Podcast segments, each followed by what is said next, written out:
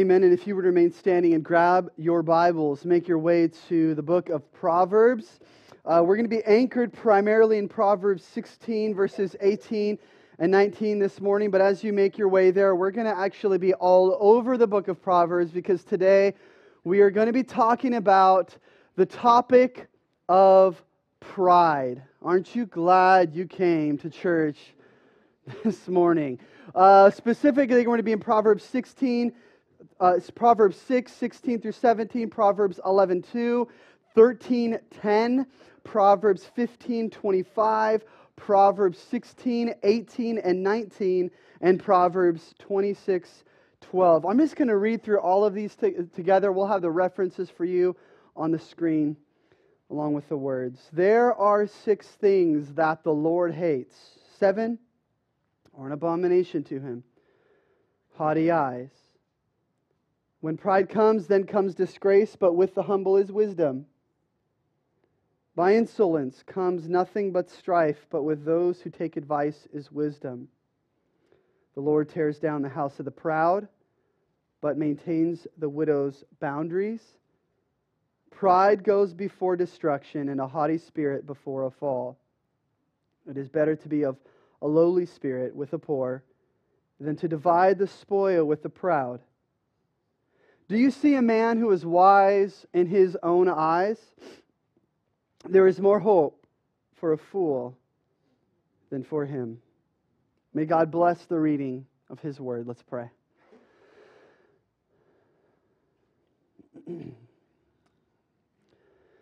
Spirit of the living God, be amongst us as we open your word and look at your scriptures. Give us eyes to see and ears to hear, for the very thing which you are going after in our lives this morning is the very thing we protect the most. We need wisdom that is beyond us, wisdom that is outside of us. And we know that that is what your word does through the power of your Holy Spirit. May we decrease this morning and you increase, God. May you give us a spirit of humility to receive your truth. In Jesus' name we pray. Amen. Amen. You can be seated. Well, aloha to you, Shorebreak Church Ohana. It is so great worshiping Jesus with you all this morning. We really are thankful and stoked that you're here, that we're together, that we got our Bibles open, hopefully hearts open, ready to receive from the Word of God. We are in the Old Testament book of Proverbs. And what Proverbs is, if you're new, or, or you just need a refresher, is Proverbs is a Old Testament book on wisdom that has a collection of ethical sayings that are often given in word pictures that contrast the wisdom of God, godly wisdom, versus uh, human wisdom, which we would call AKA human foolishness, because humans in and of themselves do not have wisdom. Hence, the reason why we have the book of Proverbs is because we need wisdom from above. We need wisdom from God. And Proverbs isn't as much about methods to apply. Oftentimes Christians read through the book of Proverbs. Maybe you've read through the book of Proverbs. Oh, here's a truth. I need to apply it. It's a method I need to live out. Now, we should always apply truth to our lives, but not, Proverbs isn't as much about applying methods as it is a revealed pathway of who you and I should become in our faith, who we should be as a people of God. Wisdom, this book, Proverbs, is taking what we know and help, helping show us how we should leave these truths out in our lives. It's chokmah, that's this wisdom. And, and since we've devoted ourselves to studying the book of Proverbs, we've said um, we're learning about godly wisdom for human flourishing. We're seeing godly wisdom that brings about human flourishing. And one of the greatest enemies to both knowing and understanding godly wisdom and experiencing true human flourishing is pride.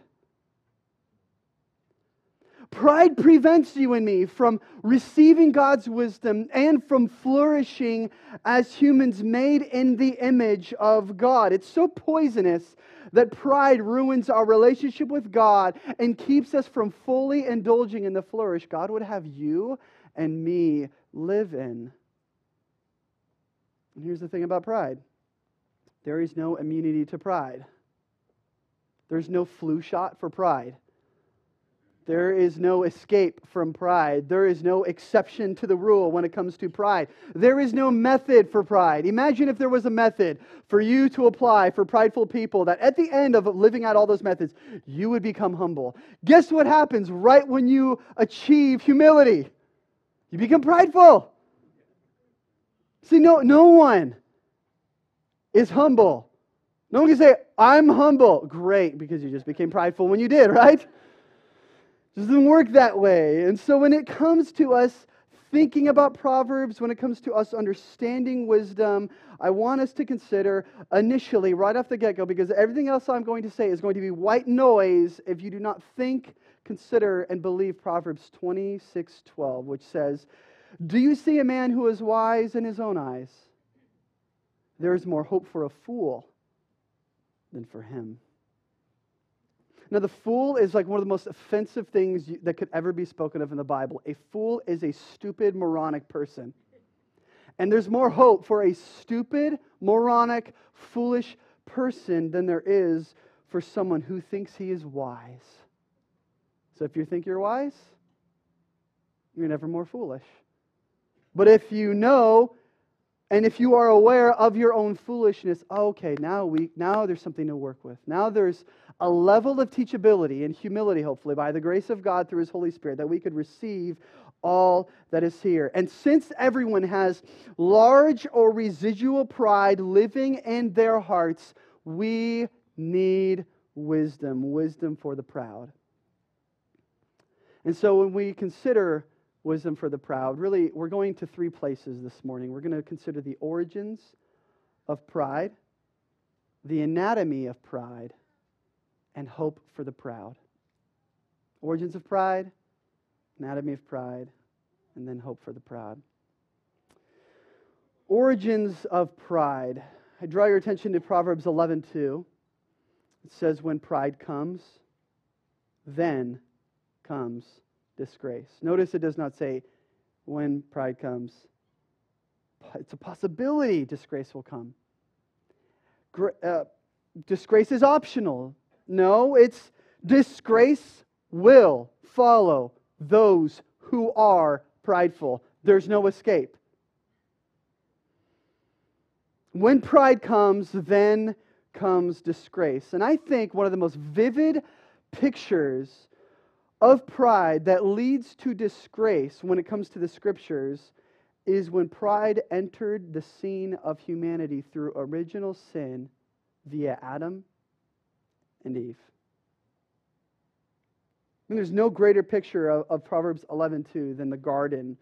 When pride comes, then comes disgrace. Because in the Garden of Eden, the enemy of God, Satan, who himself was a self glorifying, prideful, disgraceful creature who fell so far from grace and from God, who himself is full of pride, tempted Eve to partake of the fruit in the garden. And what was the core of that temptation? To eat of that fruit. Eat of this fruit and you will be like God. What is that an appeal to? Pride. Pride. There's an appeal to her pride. You can be like God. And the way they sinned, mind you, yes, was eating of the fruit, but how they sinned was pride. I love what St. Augustine says. He said, Pride is pregnant with all possible sin.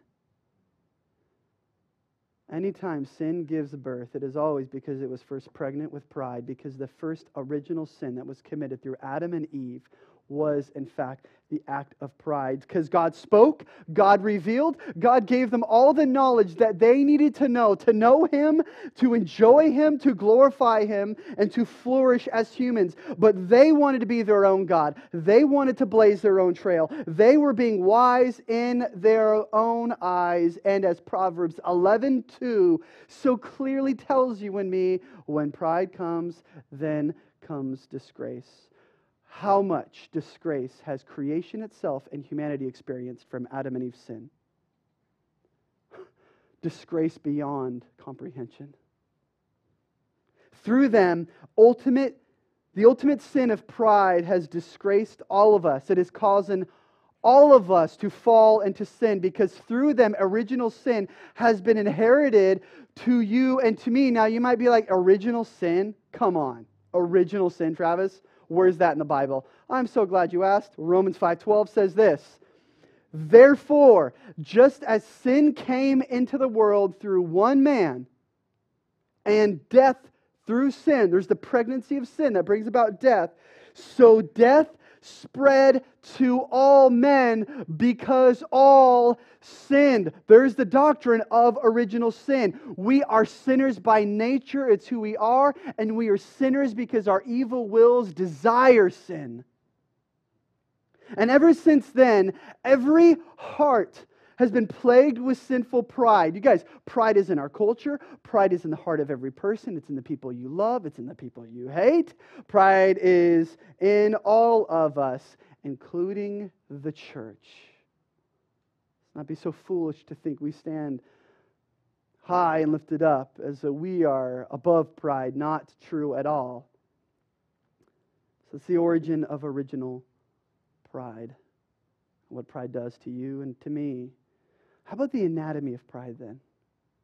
What is the makeup? What, is, what does pride do? What does pride look like? What is its DNA, its anatomy? Well, like our first parents, Adam and Eve, the anatomy of pride is we want to be our own God. We would rather blaze our own trail. We are wise in our own eyes. And pride, you guys, this pride separates us from God. It does. It's inevitable. It has to separate us from God because we believe the lie that we are a better God than God is God. And God will have none of that. God has no rivals. There is no rival of God. There is only one true God, the Father, the Son, and the Holy Spirit, eternally existing as one God in three persons. And He has no rivals. He glorifies Himself. And anyone who thinks He is God reveals that they are, in fact, foolish above any other person or anyone else. This is what pride does. Pride bends us inwardly, where we become the center of our universe, where life is all about us. Sadly, the more pride we have, the less we see we are actually prideful. We're falling on our own sword and we don't realize it, thinking we're killing our enemies. Sin blinds us from seeing our own, so our own pride. So the question then is not if we have pride, the question is how much pride remains in us that God needs to purge and to cleanse and to sanctify out of our lives. Proverbs 16 18. Our main focus in these verses warns us about this. It says, Pride goes before destruction, and a haughty spirit before a fall. Some of the most prideful people in the Bible were the most religious people. So, just in case our hearts are straying, let's be very careful this morning. Because in the Bible, the most prideful people who fell furthest from grace were religious people who read the Bible, who prayed, who attended gatherings, and who sang songs. Yet while they did all of those things, weaved within the Pharisees and the Sadducees, religion was the poison of pride. And because of their pride, their destruction and fall was so evil, they murdered God. They killed the very one God had sent to save them from their sins, yet their pride blinded them from it we have to be careful. Why would they do this, though? Why would these prideful religious people do this? Because what pride does is it, it insulates position. They wanted to protect their own power. They wanted to live in the center of attention. But pride goes before destruction. That's what this verse says. And when we choose the way of pride, you were promised that destruction will follow at some point. And whenever you see pride animated in the Bible, the people of the Bible, I, I would say it this way that the pride is always the elevation of self at the expense of others. Right? Think about the Pharisees. To protect, to insulate, to guard their position, their authority, their influence, their wealth, they had to elevate themselves in the court of the opinion of man, and in doing so, they had to disgrace Jesus. Pride is the posture of seeing yourself as superior, as wiser, or more successful, or ironically more holy. I'm so much more holy than they are. And maybe you're like, no, no, no, that's, that's not my thing. Okay, fine. Then maybe your pride is, is you're more hip, you're more stylish, you're ironically more humble. Look how humble I am. Those people are so prideful, right? And whether it's boastful arrogance or false humility, know this all of it is pride. Pride is the elevation of self at the expense of others. I, I cannot help but think of John 13. Um, at the Last Supper, Jesus is with his disciples, and before they eat, before there's a meal, Jesus gets down and he washes all the disciples' feet. And he gets to Peter. And in what seems like this amazing, brilliant act of humility, Peter's like, Oh Lord, don't wash my feet. It's interesting. Jesus says to Peter, and I'm paraphrasing, if you do not let me do this to you, you have no part in me. So then Peter like overreacts. He's like, wash my whole body. And it's like, no, please, Peter. What seriously? You had to take it there? It's not about washing feet. What, what, what was going on there? Well, Peter had a false sense of humility. It seemed like he was being humble. No, no, no, you can't go there. You ta- uh-uh, no. If you will not let me serve you as God, if you do not let God serve you and bless you and go to the dirty areas of your life, Peter, you have no part in me. It's a false humility that we often can take and we can think, oh, I'm just being so just being so humble, but we're really not. So pride is the elevation of self at the expense of others. See, Peter, at the end of the day, didn't want to make himself vulnerable. Pride.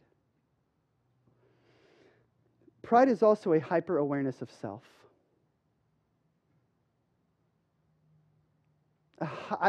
It's just a hyper awareness of self, which, by the way, can include the like people who seem to be humble and can include people who because even people who are kind of low and they're down and they're hard on themselves, what are they constantly thinking about?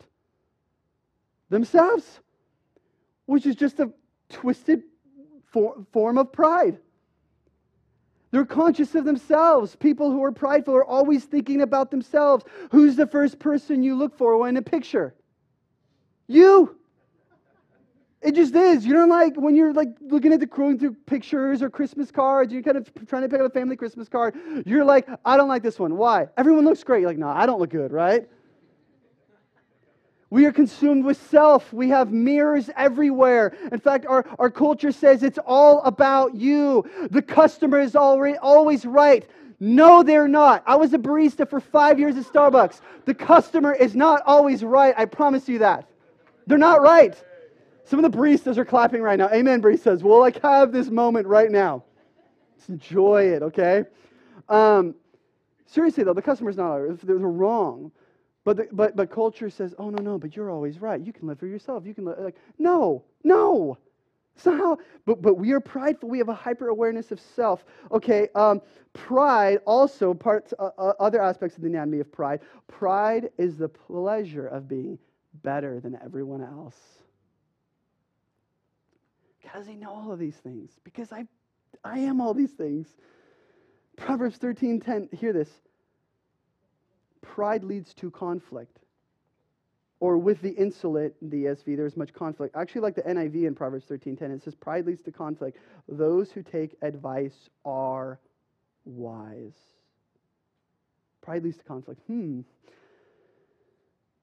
In other words, conflict is always a close companion of the prideful. Anytime my kids are in conflict over their toys, anytime adults are in conflict over their toys, because they're just bigger and more expensive, but our property lines, our boats, our cars, our things, our whatever. Anytime there are, there are conflicts between spouses or, or friends or what have you, it is prideful people insulating their life. Just like the Pharisees, we insulate our life, we protect ourselves, we live as though we are the center of attention and we matter most. And when I am a prideful husband, father, friend, or pastor, I cause destruction and conflict in my own life. I've seen it in my own life. The other pastors, the other people in the church have experienced that. My wife and my kids have seen that. Those who I love, who are friends, have experienced the destruction that my own pride can cause. And one way I know I am being prideful is when I realize the conflict that I am in is because my pride has led me there. Is the conflict you are in a result of you insulating, protecting, and elevating yourself at the expense of others, or you are the center of you, you, you have a hyper awareness of self, or pride leads to conflict. Another way to measure pride is in the same verse, Proverbs 13:10. Pride leads to conflict. Those who take advice are wise. How are those truths connected? Well, they are because it's the inspired Word of God. And I believe you can gauge your pride by your willingness to take and receive advice. Pride leads to conflict, but those who take advice are wise. So you can gauge your pride by your willingness or your unwillingness to receive advice. See, the prideful person, they have to know everything, right? The prideful person is offended that someone would even think that you potentially, maybe slightly, need some level of advice. One year, my wife for Christmas gave me deodorant. Is that a gift? You know? Like, is that really a gift? It is. It is. The gift that keeps on giving for her anyway. But when I received that, I did not take that. It was a gift available to me, but in my pride, I had a hard time swallowing that gift. And prideful people have often a hard time swallowing, taking what is true, receiving what is true. And, and on this, this thought, on Proverbs 13:10, pride leads to conflict. Those who take advice are wise. When it comes to conflict, even, like, have you ever seen two humble people just fighting?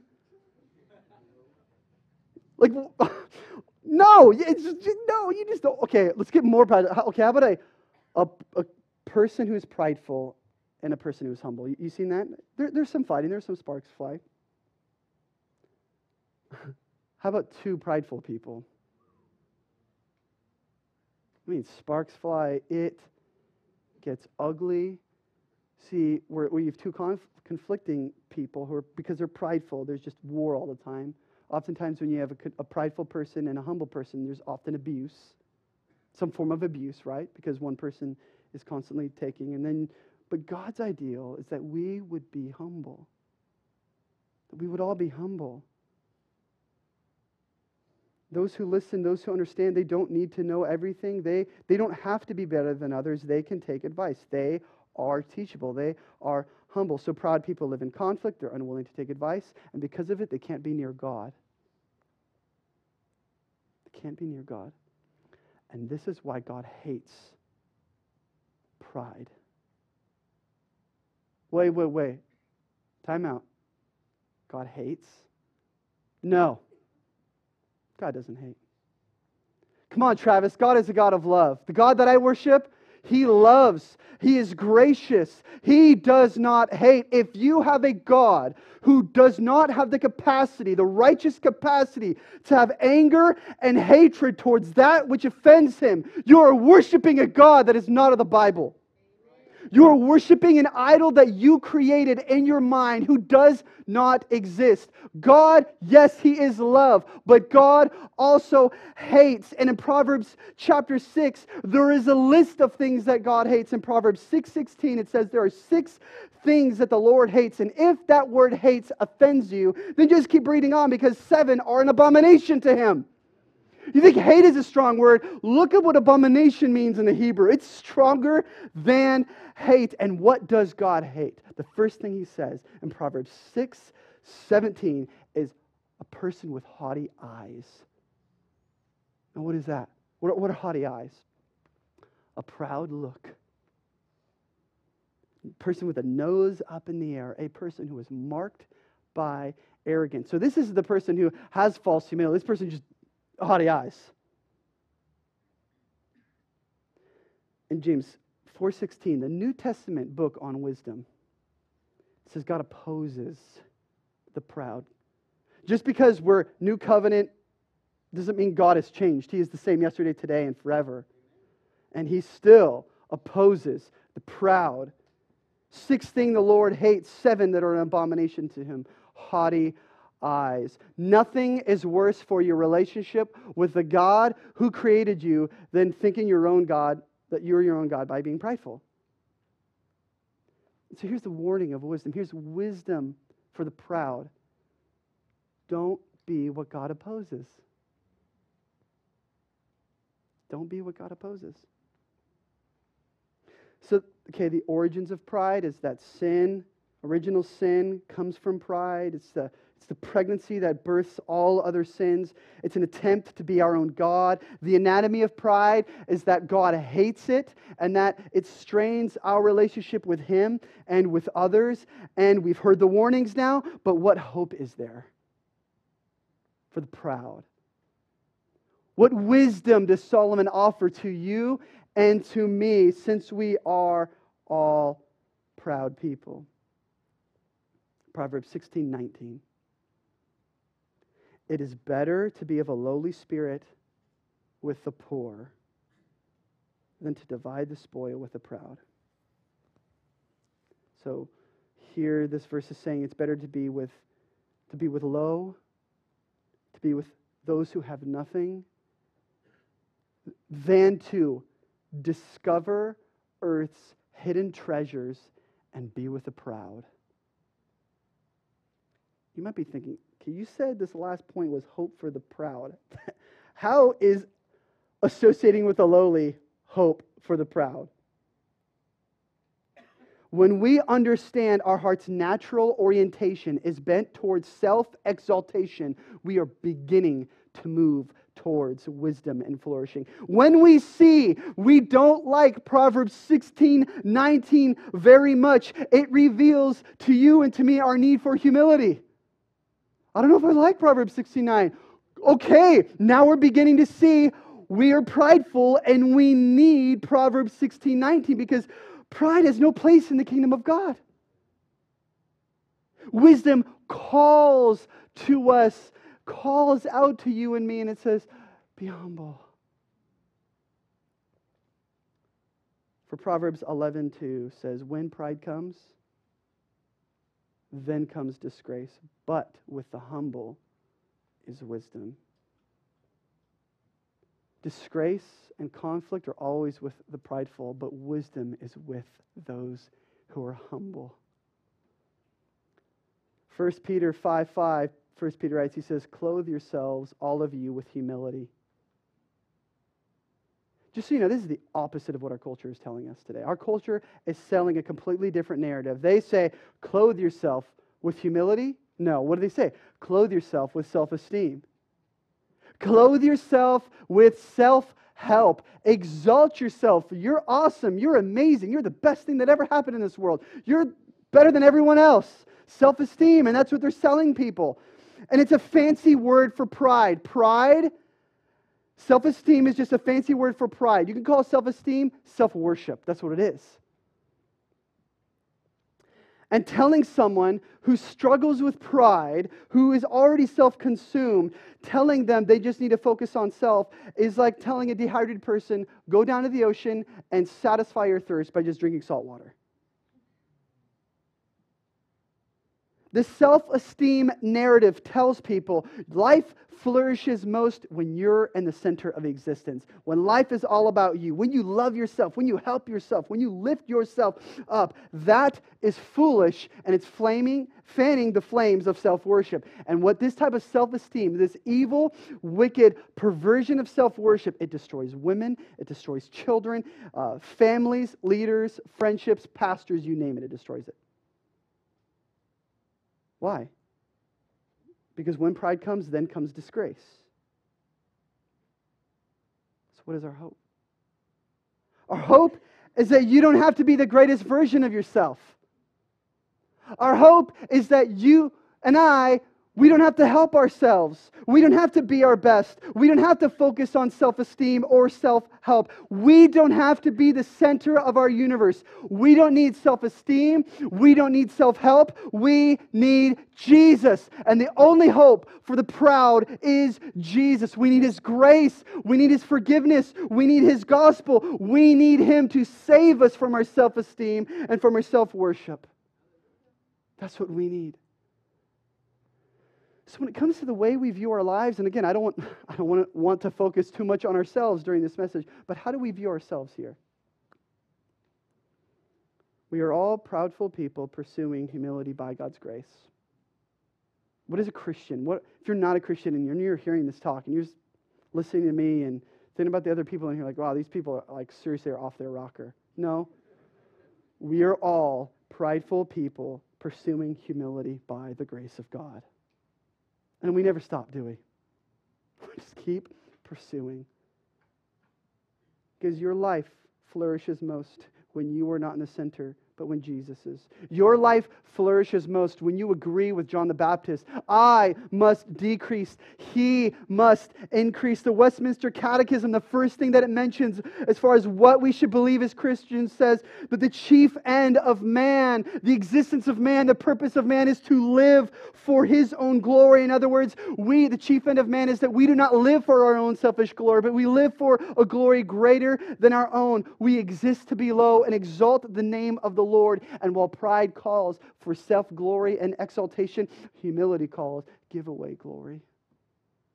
Live for a greater glory than your own. In fact, the antithesis of glorifying God is human pride.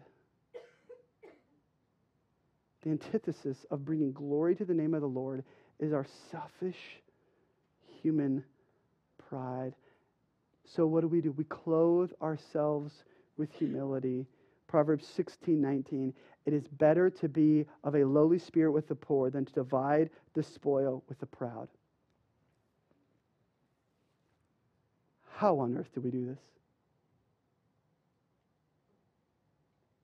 How? The Holy Spirit must open our eyes to see and convince our hearts to believe that it is actually better to associate with the lowly than with the proud. God opposes the proud, but he gives grace to the humble. And hear me on this. The reason why Proverbs 69 is so good is because there is no one more lowly and no one more poor than Jesus, who left riches and glory in heaven and came to this earth and clothed himself in humanity and clothed and wrapped himself in humility as God. And the gospel is the good news that Jesus took on a humility you and I would never be willing to take on for ourselves. Jesus comes for proud sinners who never wanted to live for his glory or to make much of him. And only those who associate with the lowliness of the cross will be lifted up by God.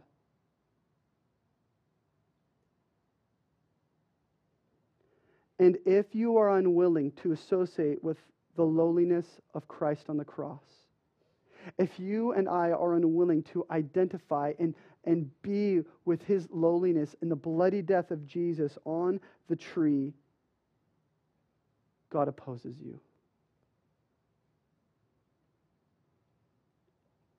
To be so prideful, to not want to identify with Christ and his death, God says, Oh, I oppose you. And he will say one day, if you do not repent of that pride, depart from me, you workers of iniquity. I never knew you. Hey, there's another way. By his Spirit, through his word, and his grace towards you, you can humble yourself in the sight of the Lord. And what is the promise? He will what? Lift you up. The way up in the kingdom of God is the way down. The lower we become, the more He exalts, the more we live for someone else's glory, the more ourselves we can enjoy His flourishing. Humble yourself in the sight of the Lord. Know you can never save yourself. Believe that your life will flourish most not when you are in the center, but when He is. So hear me. Your hope is that you can associate with Christ on the cross for when you do, He will bring you up. And even if it means death, even if it means shame, even if it means experience horrible sin, tra- tragedy, and rejection on this earth, there is a greater resurrection coming. And in the end, He will resurrect us from the dead and we'll be with Him in glory. True glory in the kingdom of God comes through humility. I'm going to close with this part of the sermon with Jesus' own words in Luke 14 11.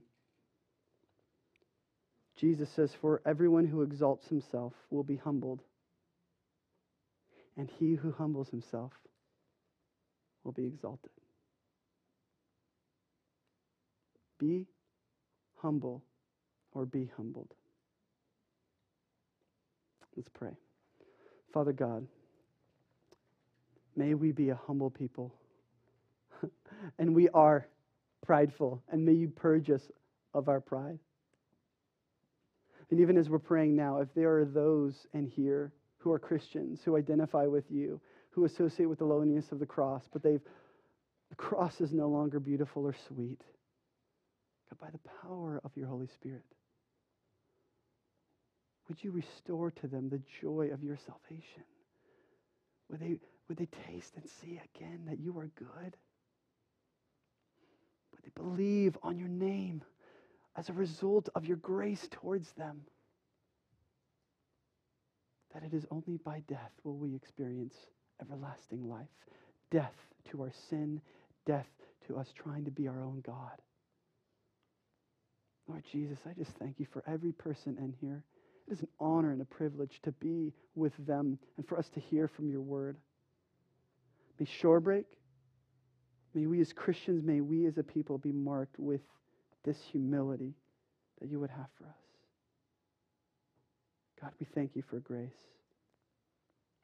We pray this in Jesus' name. Amen.